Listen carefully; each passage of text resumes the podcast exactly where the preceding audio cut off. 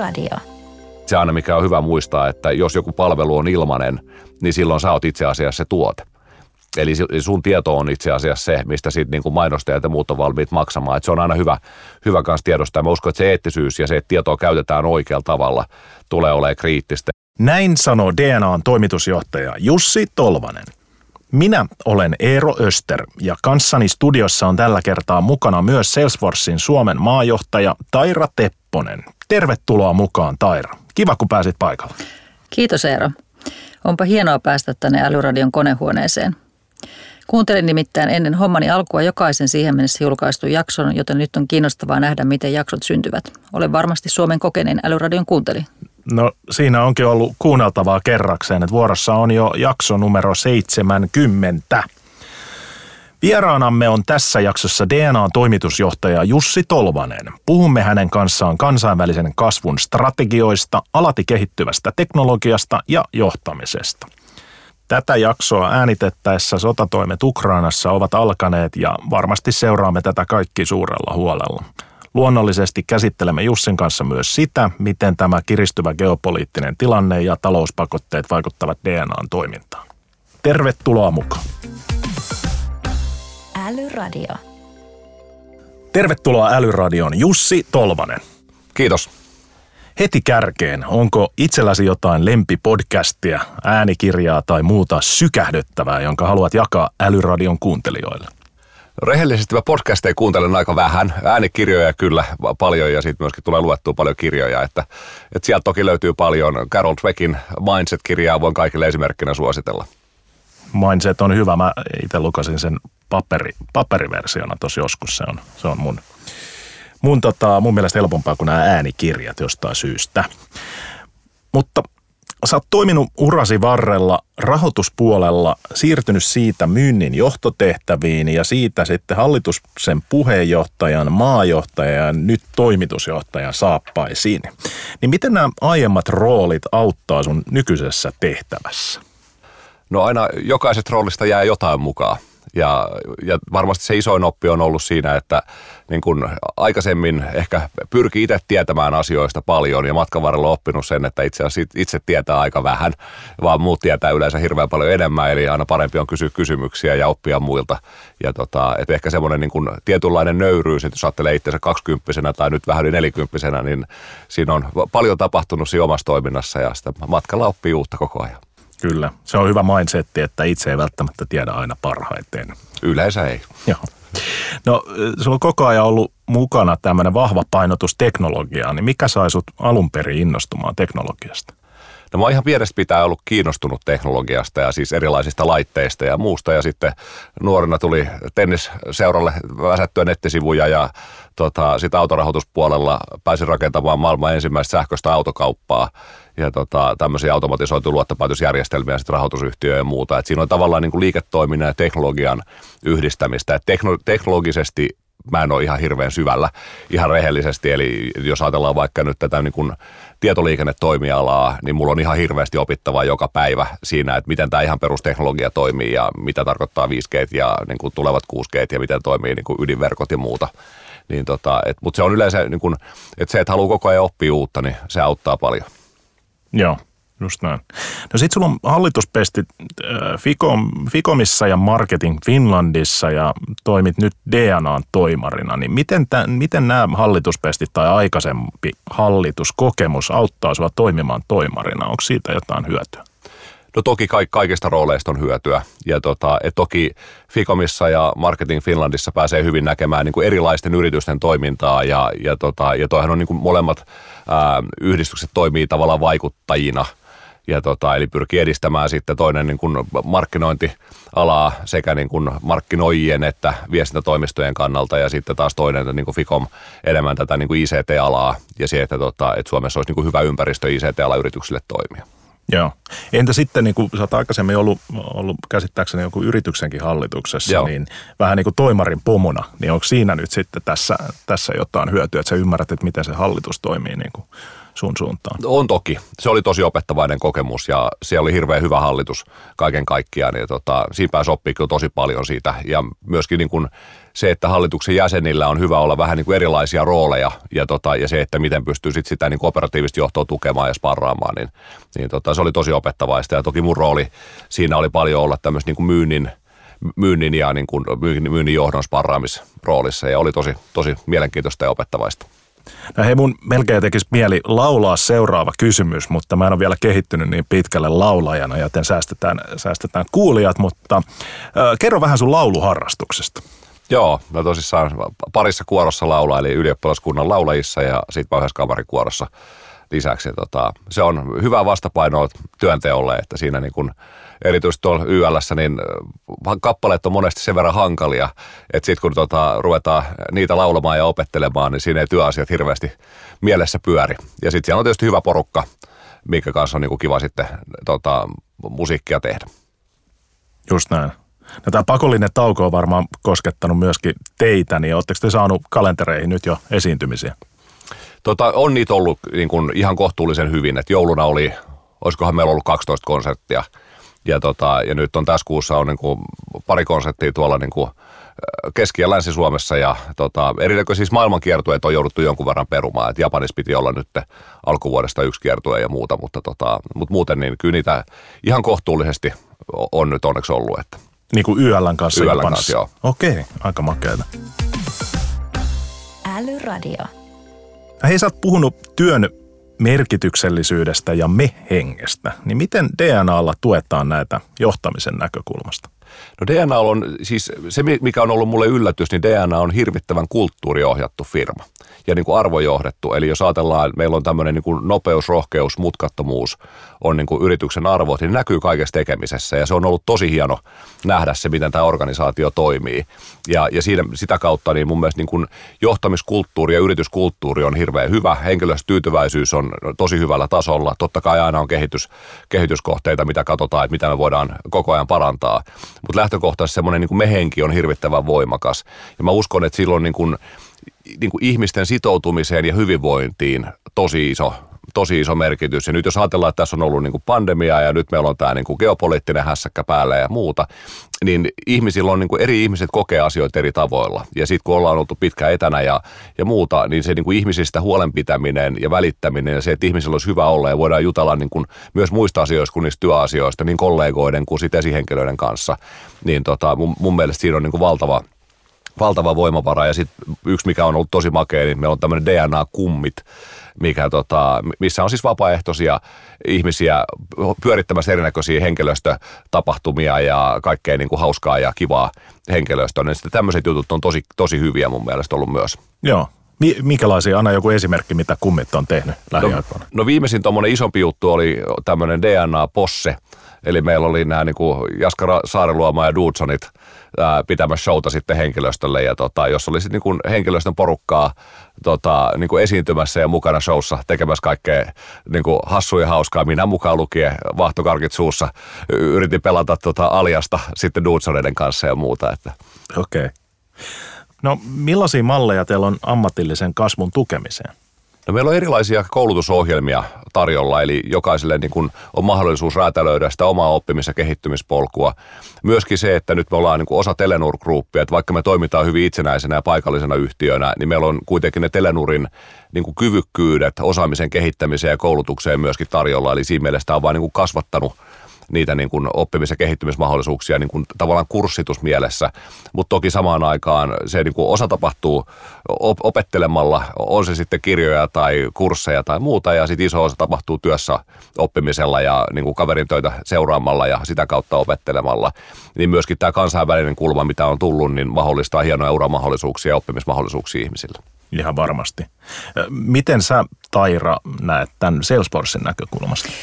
No tota, kuulostaa oikeastaan kaikki tosi tutulta, mitä Jussi sanoi esimerkiksi tuosta kulttuurista ja, ja arvoista, että nehän on meillä Salesforceilla tosi vahvat kanssa. Ja jos ajatellaan tota, ammatillista kehittymistä, niin meillä on aivan mahtavat onboarding-ohjelmat, mitä on itse tässä nyt saanut nauttia melko uutena työntekijänä. Ja sitten meillä on tosi hyvää sellaista niin kuin tietysti koulutusta jatkuvasti siinä työssä roolista riippuen. Ja sitten meillä on myöskin tämmöinen upea homma, että, että firma sponsoroi mitä tahansa sellaista koulutusta, mitä sä haluat itse itsellesi hankkia. Se ei välttämättä tarvitse liittyä mitenkään sun tämänhetkisiin työtehtäviin niin hyvin merkittävällä summalla vuodessa.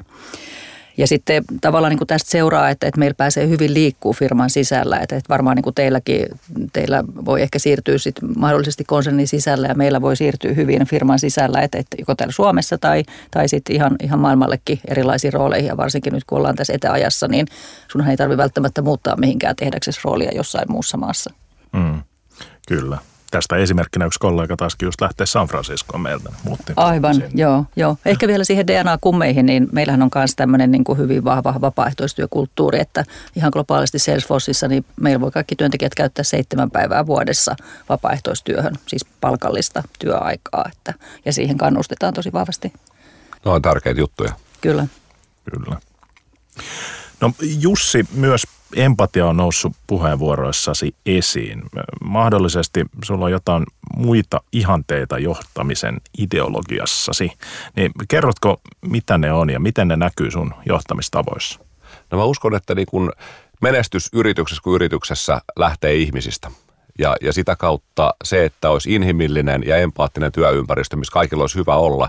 Ja ihmisillä on aina niin kuin erilaisia tilanteita elämässä, että on, on avioero, on läheisen kuolema, on erinäköisiä vaikeita tilanteita. Ja silloin itse asiassa se niin kuin esihenkilön ja kollegoiden tuki ja niin kuin rooli siinä tilanteessa kuunnella ja olla läsnä on hirvittävän tärkeä. Eli siinä täytyy olla myöskin niin kuin pelisilmää johtamisessa siinä, että milloin niin kuin kuunnellaan ja keskustellaan ja, ja silloin niin kuin annetaan vapaata ja muuta, että mahdollistaa ihmiselle se, että niin kuin on, on mahdollisimman hyvä olla niin kuin hankalassakin tilanteessa. Niin mä näen, että se on niin kuin, se ihmisten hyvinvointi ja jaksaminen tulee olemaan tosi kriittistä. Ja nyt jos myöskin jos ajatellaan ihan niin kuin työympäristössä, niin nyt me ollaan oltu niin kuin etäympäristössä puhtaasti. Nyt me ollaan niin kuin DNA 10 vuotta ja toimittu tämmöisessä niin kuin hybridiympäristössä, että se on joko taivaan sekä että. Eli voi, mm. voi to, toimia niin kuin etänä tai voi toimia konttorilla, niin myöskin tällaisissa tilanteissa niin yksi iso kysymys on se, että miten me varmistetaan, että jokaisen ääni on tasavertainen. Eli se, että jos osa ihmisistä onkin neuvotteluhuoneessa ja osa on etänä, niin miten pidetään huoli siitä, että joka, jokainen, se on tasapuolinen keskusteluympäristö. Eli tässä on hirveän paljon oppimista, että meillä on niin kuin hyvät käytännöt olemassa, mutta joka päivä on opettelua ja virheitä, niin kuin minä mukaan lukien, niin tehdään joka päivä siinä, että okei, että ei toimitakaan ehkä niin kuin ihan fiksulla tavalla sen teknologian osalta tai toimintatapojen osalta. Niin, tota, niin se on tosi, to, tosi tavallaan mielenkiintoista, mihin tämä maailma tulee menemään, mutta mä uskon, että se niin kuin, mä itse uskon siihen empatian voimaan ja se, että niin kuin aidosti välitetään ihmisistä ja mm. tota, on se sitten työympäristöstä elämässä muutenkin. Kyllä. Ehkä voisiko puhua tämmöisestä niin kuin tunneälykkyyden merkityksen kasvamisesta. Joo, kyllä. Mä uskon siis, vielä jos ajattelee vähän tästä eteenpäin, niin on puhuttu sitä, että tekoäly tulee viemään jokaisen työpaikan, jonka voit mallintaa. Ja kysymys vaan, että milloin. Ja, ja tota, mä tavallaan niin kuin ostan sen ajatuksen kyllä, koska sitä kautta niin kuin pystytään erityisesti manuaalisia työtehtäviä niin kuin poistamaan ja ihmisten aika vapautuu muihin asioihin. Mutta silloin jos ajatellaan sitä, että niin kuin omassa nuoruudessa on opeteltu siihen, että asiat opetellaan ulkoa ja tämä niin kuin, tavallaan älykkyys osamäärä ja älykkyys, niin tiedollinen älykkyys on se, mistä niin kuin, mikä on kriittistä. Mutta jos ajatellaan niin kuin omia lapsia ja tulevaisuutta, niin mä itse asiassa uskon, että niin kuin tunneälyn merkitys on itse asiassa paljon suurempi niin kuin EQ-merkitys kuin IQ mm. niin kuin tulevaisuudessa. Ja samaan aikaan sit tulevaisuuden osaamistarpeet onkin ehkä niin kuin kompleksi ongelmanratkaisua, ongelmanratkaisua, tunneälyä, tämmöisiä niin kuin taiteellisia taitoja ja muita. Eli tavallaan se tulee muuttumaan tosi voimakkaasti se, että minkä tyyppistä osaamista me yhteiskunnassa tarvitaan. Ja toki sitten niin kuin, tota, johtajina ja esihenkilöinä meidän pitää miettiä myöskin sitä omaa niin kuin ajattelumaailmaa koko ajan ja reflektoida, että okei, onko tämä malli, mihin me ollaan totuttu, niin onko tämä itse asiassa sen ajantasainen tänä päivänä. No tuohon hybridityöhön, niin, niin Salesforcella tämä on ratkaistu Slackin varaan rakennetulla digitaalisella pääkonttorilla. Niin avaatko Taira vähän, että mitä se tarkoittaa käytännössä? Joo, mielelläni. Mä oon mitä suurin Slackin fani, että, että, että mun mielestä se on niin kuin aivan mahtava keksintö ja mä oon itse asiassa tässä lopettelemassa sähköpostin käyttöä ja niin on tehnyt monet kollegatkin, että saattaa, saattaa käydä sille, että lähetät jollekin sähköposti, niin sieltä tulee automaattivastaus, että hei, että en enää käytä sähköpostia, että löydät minut Slackista. Ja, ja tota, Slack on siis tämmöinen yhteistyöalusta, johon me integroidaan meidän kaikki applikaatiot ja siellä on tosi hienoja tällaisia ryhmätyö- ja kanavaominaisuuksia ja pikapuheluita ja sinne voi tehdä videoita ja muuta vastaavaa ja, ja todella hyvät hakuominaisuudet et, ja asiat pysyvät niin järjestyksessä helppo löytää. Ja, et meillä oikeastaan ihmiset löytää Slackista ja me sanotaan, että, että mene Slackiin, äläkä tule koskaan pois. Mm. Joo, toi on mielenkiintoinen toi sähköposti versus Slack, että mä itse just olin, olin tota lomalla ja kun palasin, niin katsoin, että sähköpostissa on aika monta viestiä, niin mä mietin, että pitäisikö vaan poistaa noin kaikki ja sitten sit tota, kyllä joku pistää Slackissa, jos se oli tärkeää. en sitten ihan kaikki poistanut kuitenkaan. Yksi kaveri aikanaan teki sen tota, kollega kauan sitten, että lähti lomalle ja tota, laittoi sähköpostiviestin, että gone fishing, all emails will be auto-deleted. Ja sitten kiireellisissä asioissa on yhteyksissä näihin henkilöihin. Ja kun hän tuli takaisin, hän itse asiassa teki sen, että hän siivus, tyhjäsi kaikki loma-aikaan tulleet sähköpostit. Ja tota, monissa rooleissa ei ehkä mahdollista, mutta on sellaisenkin nähnyt. Kyllä. Älyradio. Puhutaan sitten hetki teknologiasta ja sen tulevaisuudesta. Sä oot toiminut tietoliikenteen ja tietotekniikan keskusliitto Fikomin hallituksen puheenjohtajana, joten sulla on ollut aitiopaikka seurata verkon ja verkkopalvelujen kehitystä. Miltä Suomen kehitys näyttää siitä näkökulmasta? No ihan ensinnäkin, jos mä aloitan tota, Ää, niin Suomessahan on siis tietoliikenneratkaisut ja teknologian hyödyntäminen on ihan tavattoman pitkällä jos katsotaan kansainvälisesti. Mä tuossa tota, yhdessä tapaamisessa tällä viikolla tapasin brittikaveria, joka asuu 50 kilometriä Lontoosta etelään, kolme, kilometri, kolme mailin päässä lähimmästä niin kuin kaupungista, sanoi, että heillä ei ole mobiiliverkkoa kotona ja joka tuntuu suomalaisille niin kuin ihan hassulta. Eli käytännössä saatellaan, niin meillähän on niin 4G-kattavuus käytännössä koko maassa, 5G-kattavuuskin on tosi suuri, ja tota, että meillä on melkein 4 miljoonaa suomalaista, noin 4 miljoonaa suomalaista on 5G, 5G-verkon kattavuuden piirissä. Eli siinä mielessä tämä niin kuin verkkoyhteydet Suomessahan on hirvittävän hyvät, mm. ja myöskin se yhteistyö niin kuin valtiovallan kanssa on toiminut hirveän hyvin, että näitä niin kuin tajuus, niin kuin huutokaupat ja muut on toiminut järkevällä hintatasolla, jolloin operaattoreilla on itse asiassa jäänyt varaa siihen niin kuin verkon rakentamiseen. Ja myöskin sitten tietysti, jos katsoo niin kuin verkkoteknologiaa, niin nämä teknologiatoimittajat, jotka verkkokomponentteja toimittaa, niin näkee, että Suomi ja muut Pohjoismaat on edelläkävijöitä tässä. Eli tänne niin kuin monesti tuodaan se viimeisin teknologia, joka tuodaan yleensä niin kuin vielä kohtuu hintaan sen takia, että nähdään, että okei, haetaan se niin kuin referenssi ja niin kuin käyttöskenaariot Pohjoismaista ja sitten sen jälkeen niitä voidaan myydä muualle maailmaan. Että se on niin kuin hirveän paljon hyviä elementtejä siinä, miten Suomessa asiat toimii. Ja jos mm. ajatellaan nyt tätä niin kuin teknologista kehitystä, niin siis 5G mahdollistaa niin kuin hirvittävän paljon erilaisia asioita. Mulla esimerkiksi kotona ei ole enää ollenkaan kiinteitä niin kuin laajakaistaa, vaan mulla on pelkästään 5G-laajakaista ulkoantennilla ja nopeudet on ihan mielettömät, mitä kotiin saa. Ja nyt jos ajatellaan sit sitä niin kuin 5G, että on pitkään puhuttu pilvipalveluista, mä uskon, että niin kuin jatkossa – se iso niin kuin pilvipalveluiden kasvu totta kai jatkuu niin kuin pilvessä, mutta itse asiassa vielä merkittävämpi tulee olemaan tämä reunalaskenta ja niin kuin teollinen internet ja sensorointi ja muu.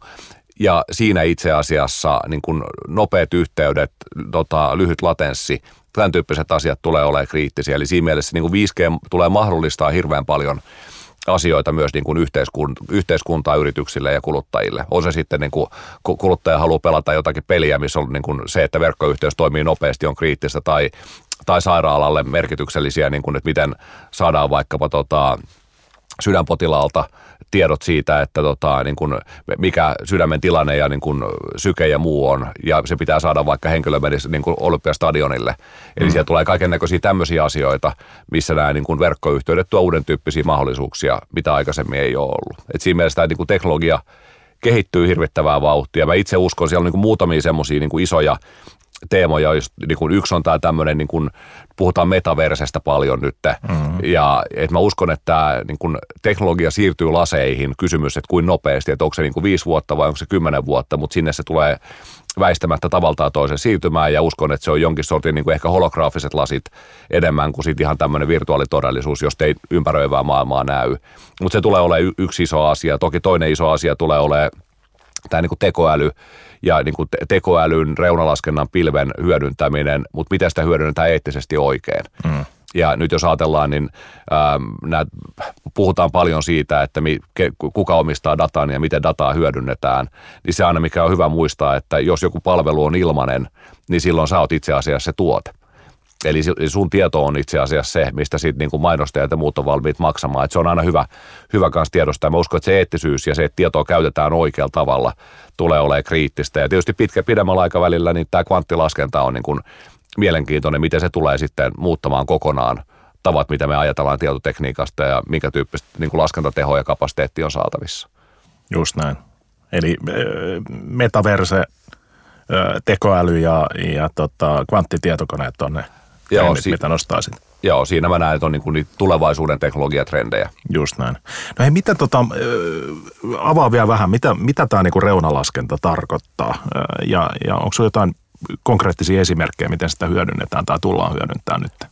No se reunalaskenta on siis silloin, jos tarvitaan niin kuin nopeasti saada tietoa, tota, niin kuin, tuossa on vaikka otetaan semmoinen esimerkki, jos on tota ambulanssi, josta jos, jos niin kuin potilas tulee ambulanssiin, tarvitaan saada potilastiedot. Mm. Niin silloin, jos ne potilastiedot on, niin kuin sijaitsee eri puolilla Suomea, taikka, taikka niitä pitää käyttää niin kuin perinteistä verkonmallia, ja se saattaa sovellus olla vähän vanha, vanhanaikainen, niin se voikin olla, että se kestää 30 sekuntia saada sen potilaan tiedot mm. sinne niin kuin ambulanssin päätteelle. Ja silloin, jos se tuodaankin se laskentakapasiteetti siihen lähelle ambulanssia ja niin kuin reunalaskennan keinoin, niin se mahdollistaa, että se tieto saadaankin sen sekunnissa kahdessa. Eli tässä on niin kuin, eli sitä kautta, eli silloin jos tarvitaan, että pitää saada nopeasti tietoa ja niin kuin, että tarvitaan niin kuin nopeat, oikeasti tosi nopeata yhteyttä, niin silloin itse asiassa se niin kuin laskentakapasiteetti pitää viedä lähelle niin kuin sitä asiakasta ja loppukäyttäjää. Ja nythän paljon niin kuin satamat ja kaivokset ja tietyt tehdasympäristöt rakentaa tämmöisiä niin kuin privaatti verkkoja, eli rakennetaankin 5G-verkko mm. sinne niin kuin asiakkaan niin kuin tiloihin ja muurien sisällä tavallaan se kaikki data ja siellä on oma, oma 5G-verkko. Se on tosi hyvä ratkaisu. Samaan aikaan toki se niin kuin hintalappu sille, että siinä rakennetaan niin kuin 5G-tukiasemat ja muut on sellaiset, että se ei niin kuin lähellekään kaikki ympäristöihin toimi. Mm. Mutta mä uskon, että sitä kautta se reunalaskennan merkitys tulee korostumaan ja on se sitten, jos ajetaan niin kuin älyautoilla, jotka ajaa itse, niin käytännössä laskentatehohan itse asiassa on siinä autossa. Mm. Eli sitä kautta, että siellä on tavallaan niin kuin reunalaskenta onkin se auto ja, tota, ja sitten se siirtää pilveen tietoa, mit, mitä tarvitsee siirtää. Mutta se laskenta pitää tapahtua siinä autossa niin kuin reunalaskennan kautta, koska se, jos siellä on niin kuin verkkoyhteydessä jotakin häikkää, mm. ta, taikka pilvipalveluissa jotain häikkää, niin kolari tuli jo silloin, jos se pitää tavallaan niiden varas toimia. Eli silloin tavallaan se on pakko saada, saada toimimaan se laskentakapasiteetti siinä niin kuin, niin kuin autoon asti. Mitä nämä suuntaukset on tuomassa yritysten pelikentälle esimerkiksi 5-10 vuoden aikana? Miten sä näet?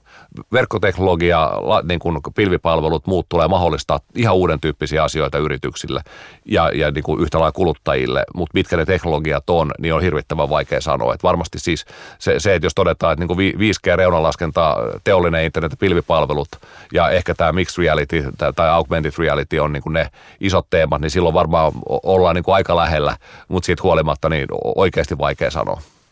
Just näin. Miten sä Taira näet nämä kehityssuunnat? No mä ehkä sanoisin tuon saman, minkä Jussi sanoi, että ennustaminen on tosi vaikeaa ja varsinkin teknologisen kehityksen ennustaminen on erittäin vaikeaa, että, että tavallaan että, että tietyt teknologiat tulee, mutta että miten ne tulee sitten just niin kuin yrityselämään ja niiden yritysten sovelluksiin ja muihin, niin, mm. niin, niin tota, monesti näkee sille, että tapahtuu jotain sellaista vähän niin kuin pientä, että tuntuu, että, että on vähän semmoista niin kuin conference room pilottia, jotain pientä pokkia, jotain pientä juttua ja näyttää, että hyvä juttu, mutta että missä vaiheessa tulee niin kuin sellainen tilanne, että oikeasti niillä sovelluksilla ja uusilla asioilla on sitten vaikutus sinne firman viimeiselle riville. Mm, mm. Et se tavallaan mua kiinnostaa hirveästi, että miten saadaan niin kuin sit oikeasti joku vaikutus aikaan siihen mm. yrityksen toimintaan. Älyradio. No te olette molemmat aloittanut pesteessänne viime vuonna. Ja mä olettaisin, että tämä työ on sisältänyt paljon intensiivistä tutustumista uuteen kokonaisuuteen. Niin miten työ DNA-toimitusjohtajana on lähtenyt käyntiin? tosi hyvin. Siis ensinnäkin niin kun, ihmiset on ottanut hirveän hyvin mut niin kun, u- uudessa tehtävässä vastaan. Mä oon tavannut hirveän paljon ihmisiä, eli mä tietysti niin kun aluksi käytin aikaa paljon johtoryhmän kanssa, että niin opin, tutustun ihmisiin ja ymmärrän, miten firma toimii ja muuta. Mm. Sen jälkeen mä halusin tavata kaikki henkilöt, jotka raportoi johtoryhmään niin kuin yksi kerrallaan sillä tavalla tutustuu ja sitä kautta mä, mä tuun toimialan ulkopuolelta mulla on niin kuin omassa osaamisessa niin kuin tosi isoja aukkoja siitä, että miten tämä ympäristö toimii, miten tämä markkina toimii, miten teknologiat toimii, niin mä oon itse asiassa niin kuin muilta päässyt oppimaan ihan hirvittävän paljon, että se on niin kuin jokainen päivä oppimispäivä ja se on tosi makeata. Joo, me puhuttiin, puhuttiin tota muutama jakso sitten Hannu-Matias Nurmen kanssa tämmöisestä, kun toimitusjohtaja aloittaa, niin olisi hyvä olla tämmöinen 30 plus 100 päivän pläni. Että sen sijaan, että on vaan se ensimmäiset 100 päivää, mitä tekee, niin vähän, vähän perehtyy siihen yritykseen ennen sitä ensimmäistä päivää. Niin oliko sulla joku tämmöinen 100 päivän pläni tai 30 plus 100 päivää ja mitä se piti sisällä? No mulla on siis, joo, kyllä mulla oli totta kai pläni siitä, että, tota, että minkälaisia asioita pitää selvittää ja tota, mä etukäteen niin kun olin aika tarkkaan miettinyt sen, että tavallaan miten mä sen oman ymmärryksen tilanteessa rakennan.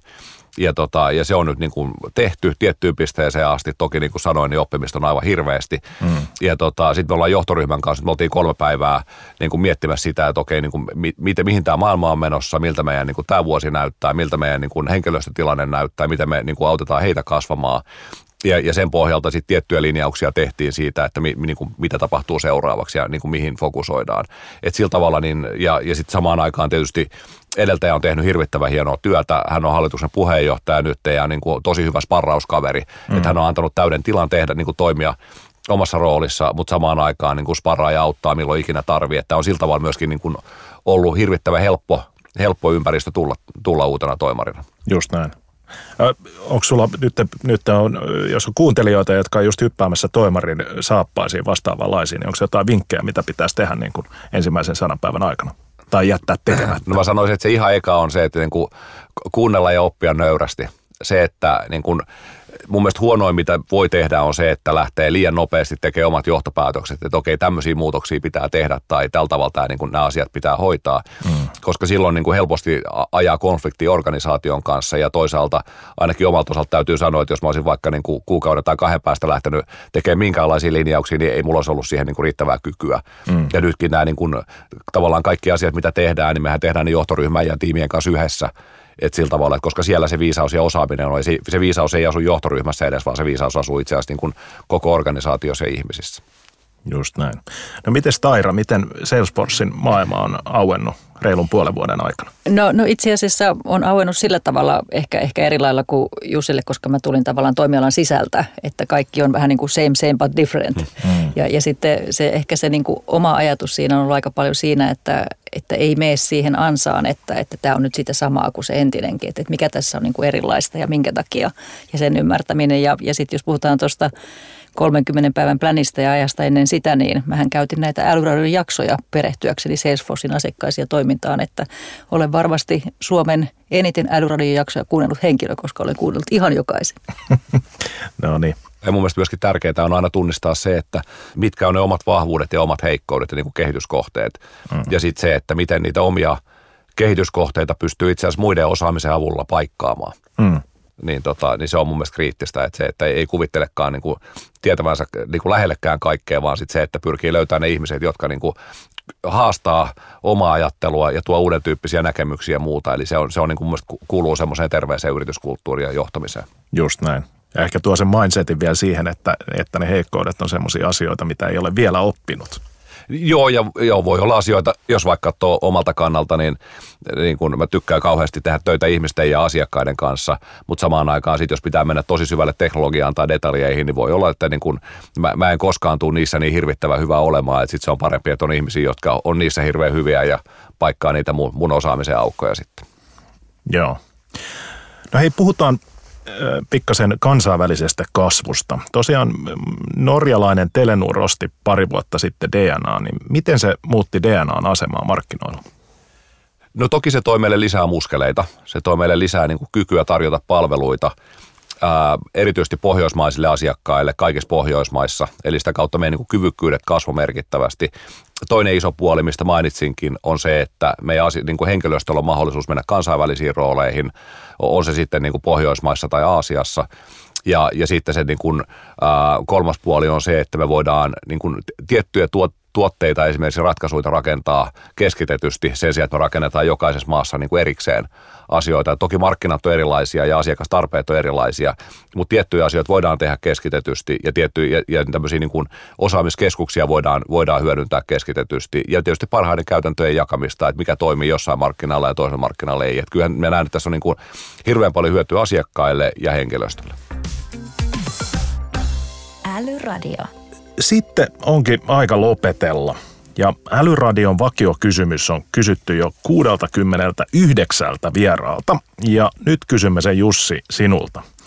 Jussi Tolvanen, mikä sinusta on älykkäintä juuri nyt? Se voi olla idea, palvelu, kirja, mitä tahansa. Mä sanoisin, että se jatkuva oppiminen on älykkäintä just nyt. Että se, että nöyrästi suhtautuu siihen niin kuin omaan osaamiseen ja reflektoi sitä, että niin kuin, missä on ne omat vahvuudet ja mitkä on ne osa-alueet, mitä haluaa kehittää. Et kaikissa asioissahan meistä ei niin kuin kenestäkään tule erityisosaajaa, mutta se, että tunnistaa ne osa-alueet, missä on ne niin kuin omat mielenkiinnon ja motivaation kohteet ja kehittää omaa osaamistaan sitten niillä puolella, on se sitten vapaa-ajassa, vapaa-ajalla tai työelämässä. Jatkuva oppiminen. Iso kiitos haastattelusta. Kiitos paljon. Älyradio. Kiitos kun kuuntelit jakson. Ja kiitos myös Taira sulle, kun olit mukana. Miltä tuntui? No oli kyllä mukava rento tunnelma tämän tekemisessä ja oli tietysti kiinnostavaa keskustella Jussin kanssa. Kiitos kutsusta Eero ja taidanpa tulla uudestaan. Eiköhän se järjesty. Sitten on jäljellä loppusanat. Kuulemme mielellämme kommentteja Älyradioon liittyen hashtagillä Älyradio. Samalla tunnisteella voi myös ehdottaa tulevien jaksojen vieraita Twitterissä. Käy myös tilaamassa Älyradio omasta suosikkipalvelustasi. Kuulemiin seuraavaan jaksoon. Hei vaan. Älyradio.